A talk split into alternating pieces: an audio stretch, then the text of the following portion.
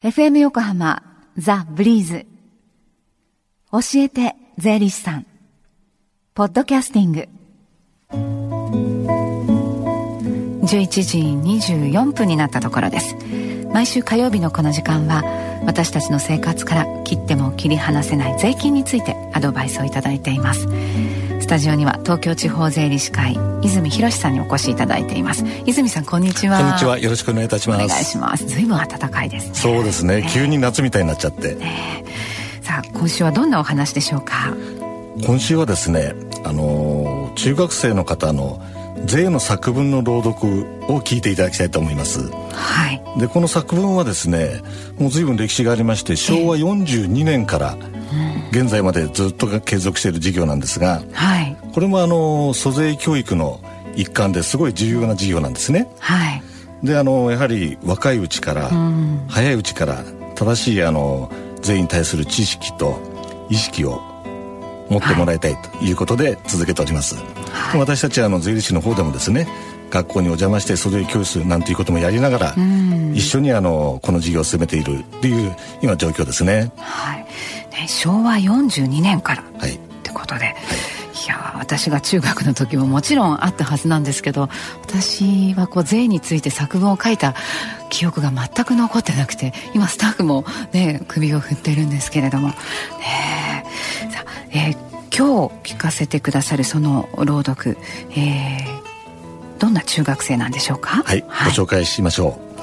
う。えっ、ー、とお名前は鈴木ひかりさんと言います、はい、はい学校は横浜市立生麦中学校鶴見区ですね、はい、でこの作文はですね東京国税局管内納税貯蓄組合連合会の優秀賞というあの賞を受賞された作品です、はい、で東京国税局管内といいますと東京都から神奈川県、はい、千葉県山梨県1都3県を管轄してるんですけども、はい、それぐらい広いエリアで集められた中で選ばれた優秀作品ということになりますね。はい、で、えー、鈴木ひかりさん実際にスタジオに来て、はい、で朗読をしてくれたんですね。そうなんですよね。ちょうどあのその時はもう高校も決まって進学が決まって進学決まって、はい、お友達なんかと卒業旅行とか行ってディズニーランド行ってきたわよなんていう具合にお話ししていただきましたし、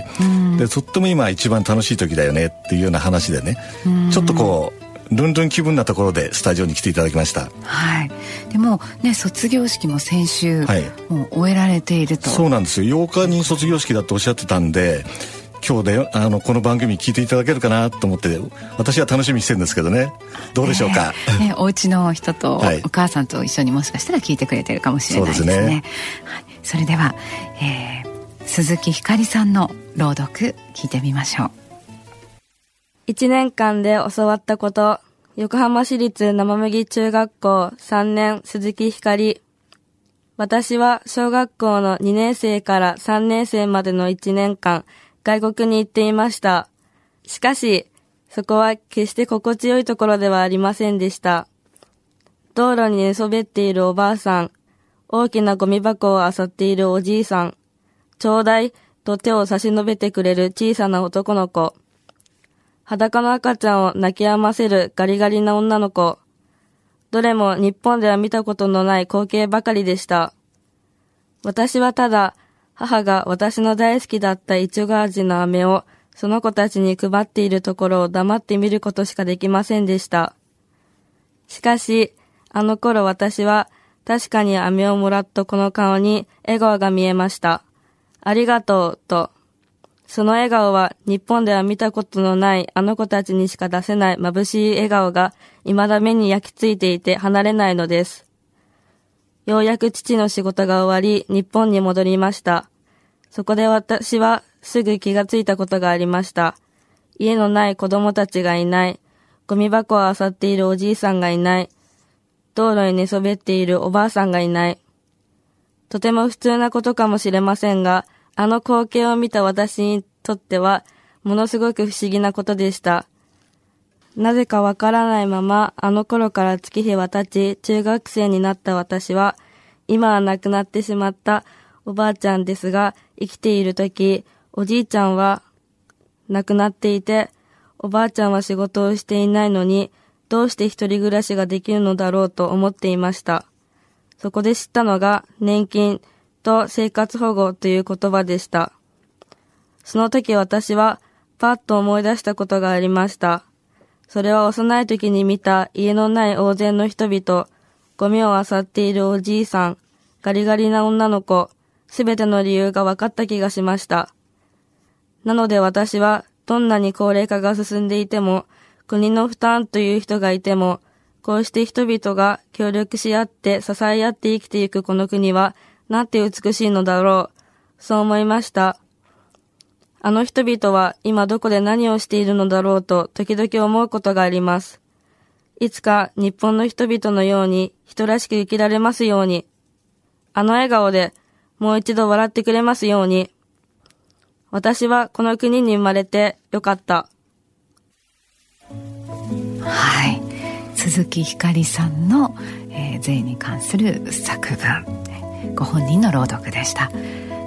支え合って生きていく国は美しいって、ね、言ってましたねでね生活保護の不正受給の件数が、ね、過去最も多かったなんていうニュースもあったばっかりですけれども、はい、あのちょっと海外に出てみたりするとそのまた戻った時にその国の素晴らしさ日本の良さっていうのを改めて感じたりもするものですが、はいえー、そうですね。その通りだと思います。ぜひあのこの鈴木ひかりさんがあの海外で過ごされたということのはい、あの補足の部分もわかりました。お願いします。あの鈴木ひかりさんがあの行っていた国というのがですね、はい、モザンビークだという具合に話していました、うん、アフリカですよね、はい、であのお父様のあの仕事の関係で行かれたようなんですけどもまあ、その時に見聞きしたことそれを素直に作文に表してましたよね。でこれはあの確かに税の作文とは言うんですが今お聞きいただいてお分かりになりましたでしょうか？税というフレーズが一度も出てきてないんですよね。でも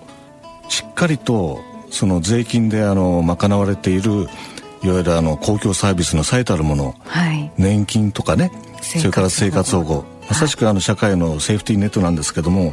そこにきっちりとあの焦点が絞られていて、はい、本当にあの分かりやすい文章だっていう具合に私感じました。ででまたそのさらに言えばその外国で見聞きしたことが今度日本へ帰ってきて、はい、ちゃんとそこをあの比較して、自分なりの考えをしっかり持っているなっていうところがね、あの彼女の作文が選ばれた理由じゃないかなっていう具合に私は思ってるんですね。でまたあの収録の時に聞きましたら、はい、作文書く時どうでした？って言ったら意外と難しくなかった。って言うんですよね。難しくなかった。ええ。そのさらっと言ったところがですね、うん、ものすごく印象的でした。そのあのご自身の心に心の中にあったことがこうすらすらも出てきて、はい、それをこう書いた、ね、ということなんですかね。はい、い。や本当ね素晴らしい作画、ね、そうね。披露してくれました、はい、はい、でもこのようなあの鈴木ひかりさんなんですけども、はい、どうあの高校に入ったら何かやりたいことあるの？で将来どんな夢ってちょっと聞いてみたんですね。はい。では剣道をずっと続けているので剣道部に入って頑張りたいと思っています。将来の夢は警察官です。えー、頼れる警察官。になっているこう光さんのこう姿を想像しました、はい、えー、えー、鈴木さんには今後泉さんこうどんなことをこうそうですね。こうやってあのしっかりあの社会の中でに目を向けていれ今の中学生の時にそうやって目を向けていられたわけなんでまた高校になってもですね高校生のあの税の作文っていうのもありますので、はい、さらにあの高み目指してねあの挑戦してもらいたいなと思います、はい、そしてあの将来ねあの夢だということで警察官という夢を語っておられましたけども、うん、えーと、地域の人に慕われる警察官になってほしいですね。頑張ってください。はい、えー、今週は税の作文、えー、ご紹介しましたえー、教えて税理士さんポッドキャスティングでも聞くことができます。ブリーズのホームページまたは iTunes ストアから無料ダウンロードできますのでぜひポッドキャスティングでも聞いてみてください。泉さんどうもありがとうございました。税金について学ぶ教えて税理士さんでした。Deep inside your ear still lingers on fading sound of footsteps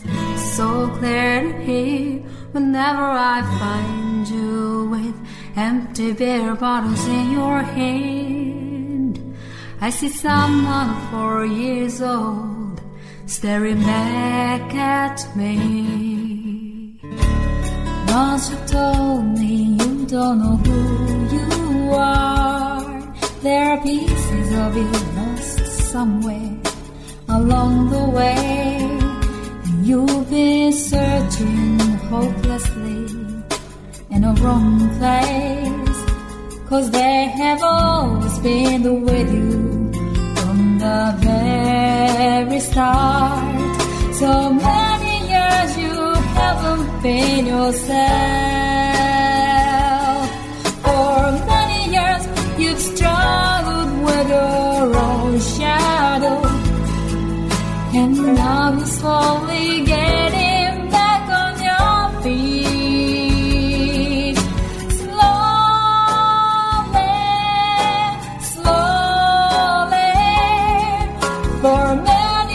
Years you haven't been yourself. So